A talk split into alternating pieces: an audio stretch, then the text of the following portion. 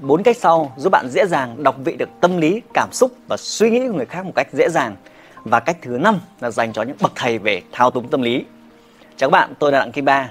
Với công việc với hơn 10 năm giảng dạy đào tạo cho hàng trăm huấn luyện viên và tiếp xúc với hàng ngàn học viên khác nhau thì công việc của tôi hàng ngày đó là truyền cảm hứng cho họ trong quá trình luyện tập bạn thấy rằng tôi không thể nào ra lệnh cho học viên của mình là phải làm thế này phải làm thế kia đúng không? Họ giống như khách hàng của mình mà. Họ đến tập và chúng ta phải truyền cảm hứng cho họ. Nhưng mỗi người khi đến luyện tập yoga thì mỗi người lại có cái suy nghĩ khác nhau. Người thì thích à, tập nhanh người thì thích tập chậm.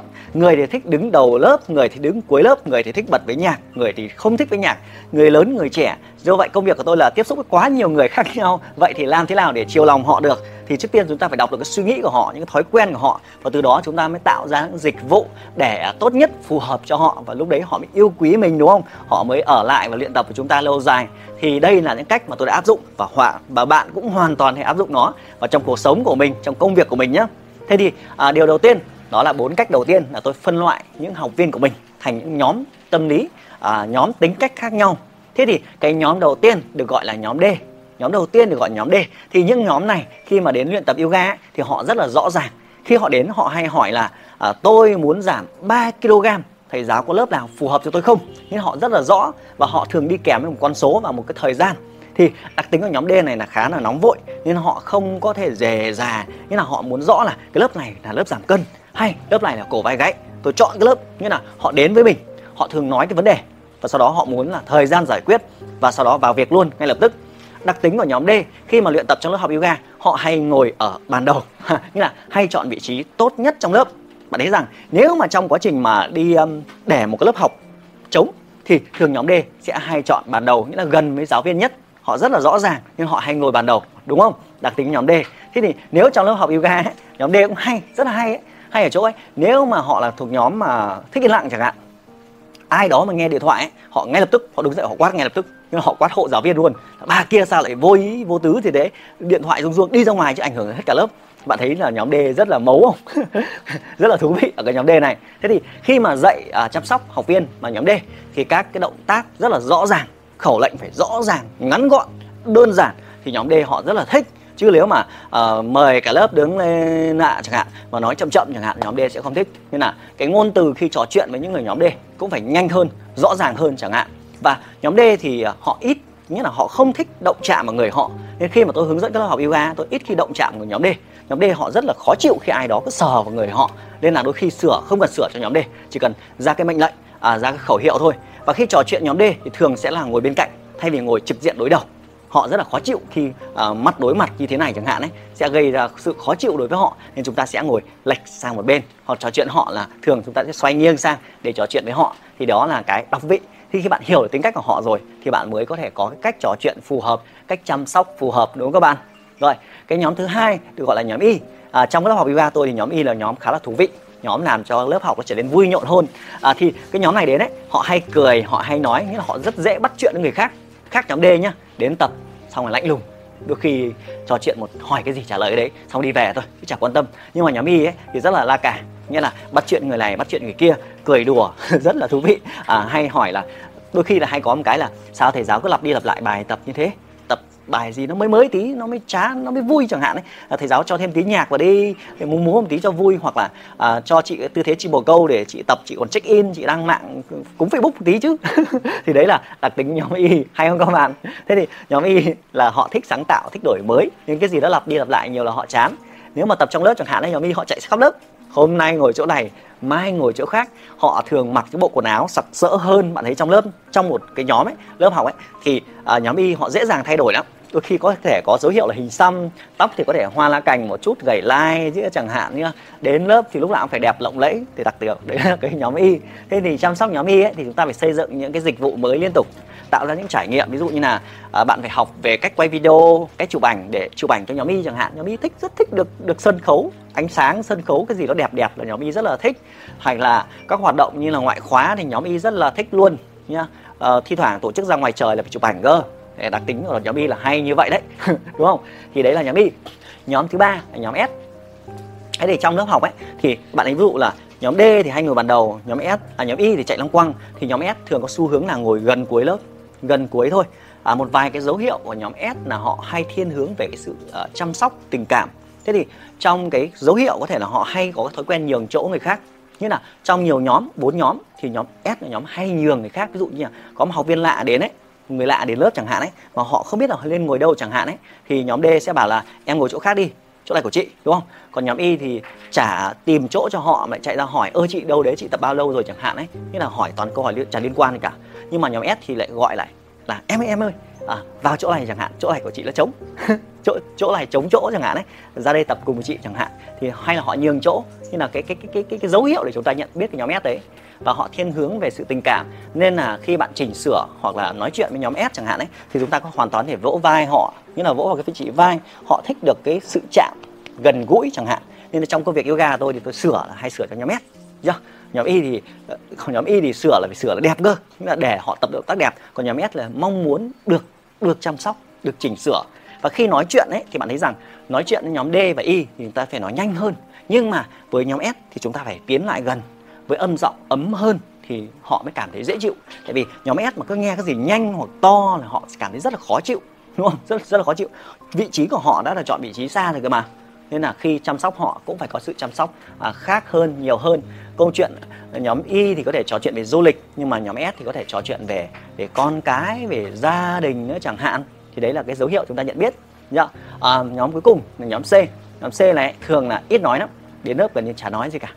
Đến họ hay tìm vị trí xa nhất xa nhất dụ các bạn hình dung cái bục giảng ở đây thì họ hay chọn cuối lớp chẳng hạn. Nên là muốn nhận biết được cái nhóm tính cách này hãy cho một cái hội trường rộng không có ai cả. Và mỗi nhóm họ sẽ chọn họ sẽ ngồi ở một vị trí khác nhau. Thì với nhóm C thì khi hướng dẫn bạn phải nhớ là cái nhóm C là nhóm cẩn thận. Nên là nên là nói chuyện ấy phải rõ ràng. Ví dụ như là bước chân trái lên dưới bàn tay trái bao nhiêu gang dưới bàn tay trái bao nhiêu cm ấy, tập bao nhiêu lần chẳng hạn. Chưa? Hôm nay bạn bạn nhầm bên trái bên phải họ nhớ ngay. Họ rất là nhớ và chi tiết. Hay là tập bao nhiêu vòng lặp chẳng hạn họ rất là nhớ. Rất chính xác luôn. Nhưng mà họ lại không thích đổi mới. Họ không thích đổi mới.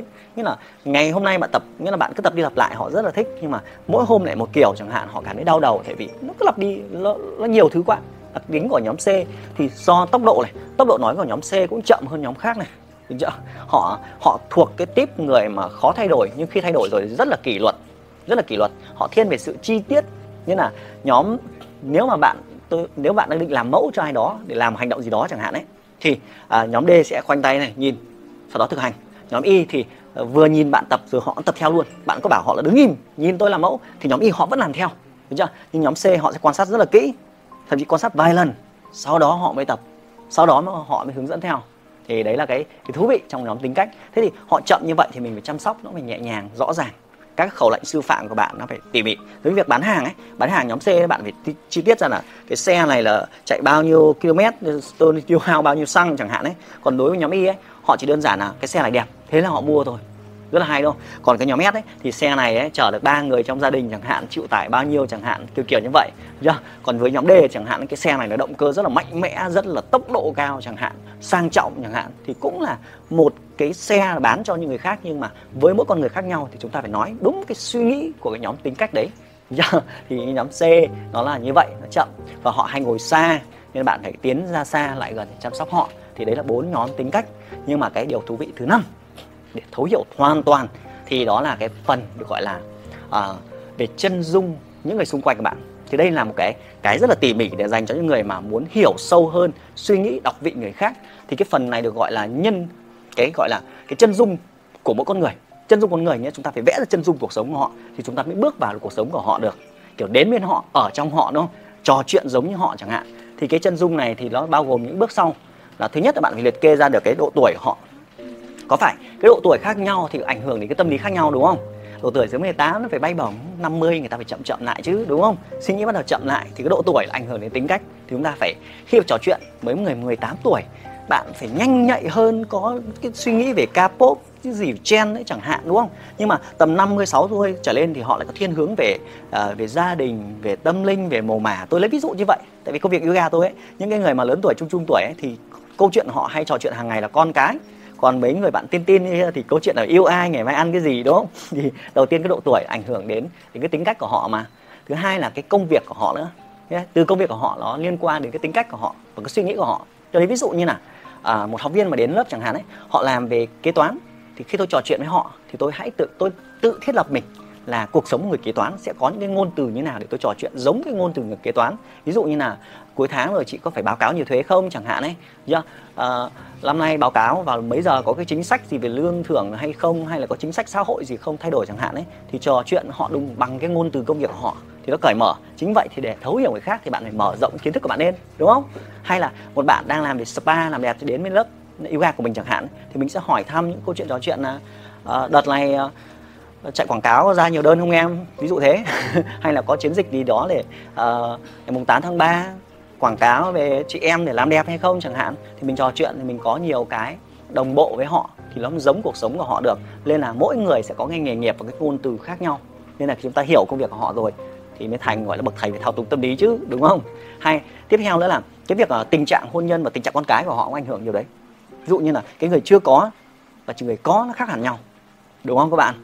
Nên là cái ngôn từ khi chúng ta trò chuyện nó phải dựa vào việc là cái cái cái công việc cái độ tuổi cái tình trạng hôn nhân và tình trạng con cái của họ chẳng hạn. Đấy. Cái thứ tư nữa có thể bao gồm việc là yếu tố về tâm linh nữa chẳng hạn. Những người theo đạo uh, Thiên Chúa người theo đạo Phật chẳng hạn. Thì uh, những người theo đạo Phật chẳng hạn thì ví dụ như là tôi chẳng hạn thì tôi sẽ để ý là cứ đến mùng 1 sáng uh, rằm mùng 1 chẳng hạn ấy thì cái lớp uh, cái lớp 7 giờ sáng lớp lớp ga 7 giờ sáng gần như nghỉ hết tại họ đi cúng rằm nhóm theo cúng rằm nhưng mà nhóm sáng sớm thì không ảnh hưởng gì cả. Họ đi tập xong rồi họ về, họ vẫn à, sắp lễ được như bình thường. Thế thì cái câu chuyện là họ theo thiên hướng tâm linh thì có phải bạn biết chắc là ngày mai là cúng rằm chẳng hạn? Thì bạn có những cái ngôn từ cúng rằm thì gồm những cái cúng cái gì à, sắp hoa quả như thế nào thì chúng ta trò chuyện với họ? Đó, ví dụ như vậy. Thế thì các cái sở thích của họ nữa, chúng ta phải liệt kê hết ra giống như bạn tán gái bạn tán người yêu ấy. Khi bạn yêu ai bạn để ý cả món ăn họ ăn mặn hay không ăn mặn đúng không? Họ ăn có hành hay không có hành chẳng hạn ăn cay hay không có cay. Thì chúng ta phải quan sát về điều đấy chứ. Thì thông qua việc sở thích của họ ví dụ như là họ ờ, về tóc tai của họ chẳng hạn về cái ăn mặc diện của họ chẳng hạn về cái món ăn của họ chẳng hạn về cái cái cái cái, cái, cái gu âm nhạc của họ nữa chẳng hạn. Thế thì những bạn trẻ thì thường có cái âm nhạc liên quan đến nhạc trẻ. Những người tiếp theo có thể là nghe về cái nhạc thiền về nhạc vang chẳng hạn. Chúng ta mở rộng ra giống như cái việc yoga ở thứ ba chẳng hạn ấy thì cái lớp mà cái lớp mà dành cho các bác lớn tuổi ấy, thì khi nào đi liên hoan cuối năm chẳng hạn ấy mà các bác tổ chức đi hát karaoke ấy, thì hát toàn nhạc vàng thôi. Thế tớ lại về luyện giọng các bài hát về nhạc vàng. Nhưng mà chuyển sang lớp 7 giờ sáng chẳng hạn ấy lớp mà hay thiên hướng về nhóm người hay kinh doanh thì 7 giờ mà lúc đấy giờ giờ đi làm mà họ đi tập thì có phải là những nhóm tự doanh không? Đúng không? Thế thì nhóm đấy khá là mạnh nhanh tốc độ cao chẳng hạn ấy thì họ có thiên hướng là nếu mà liên hoan thì đi đi hát toàn di mic dần thì mình nên mình cũng phải học về cái điều đấy thì mình mới phù hợp được cái tính cách của họ. Thì đó là một cái để bạn bổ sung. À, ngoài ra cái yếu tố tiếp theo nữa chúng ta liệt kê ra về cái việc à, cái, cái cái mức tài chính của họ cũng sẽ là một cái vấn đề. Thì khi bạn trò chuyện suy nghĩ họ chẳng hạn ấy thì mức tài chính khác nhau thì chúng ta sẽ có khoản chi tiêu khác nhau. Chi tiêu khác nhau chẳng hạn. Thì giống như tôi thì à, khi mà tôi um, tổ chức một cái chương trình nào đó thì tôi hay lọc ra. Lọc ra nghĩa là tôi sẽ lọc ra một cái chương trình nào đó ví dụ như chương trình đi du lịch hai ba ngày chẳng hạn ấy thì chi phí nó sẽ cao hơn dành cho những người mà dễ dàng sắp xếp cái um, công việc con cái nữa chẳng hạn. Đấy nhưng mà ờ, những người còn lại không khả năng sắp xếp thì tôi sẽ làm một chương trình là nửa ngày thôi thì phù hợp là cuối tuần thứ bảy và chủ nhật thì tôi có thể chăm sóc được nhiều nhóm khách hàng khác nhau. Thì xông qua cái việc cái, cái kinh tế của họ về cái việc con cái của họ việc ở chung với bố mẹ hay không ở chung với bố mẹ làm việc cơ quan như thế nào thì chúng ta có thể sắp xếp để chúng ta thể chăm sóc họ tốt hơn. Thì đó là toàn bộ cái nhiều nhiều điều thú vị để chúng ta thể đọc vị được cảm xúc và tâm lý của những người khác. Còn theo bạn thì sao? Ngay bây giờ bạn hãy thử à, viết ra một chân dung người nào đó hay là bạn thử xem là bạn thuộc nhóm tính cách gì nhỉ? Thử đi comment mình là thuộc nhóm D I S hay C. Dĩ nhiên chúng ta có đủ cả bốn bốn nhóm tính cách nhưng mà trong một thời điểm chúng ta hay nổi trội một nhóm tính cách nhất thì theo bạn, thì bạn là nhóm tính cách gì? Hãy comment ngay dưới video này nhé.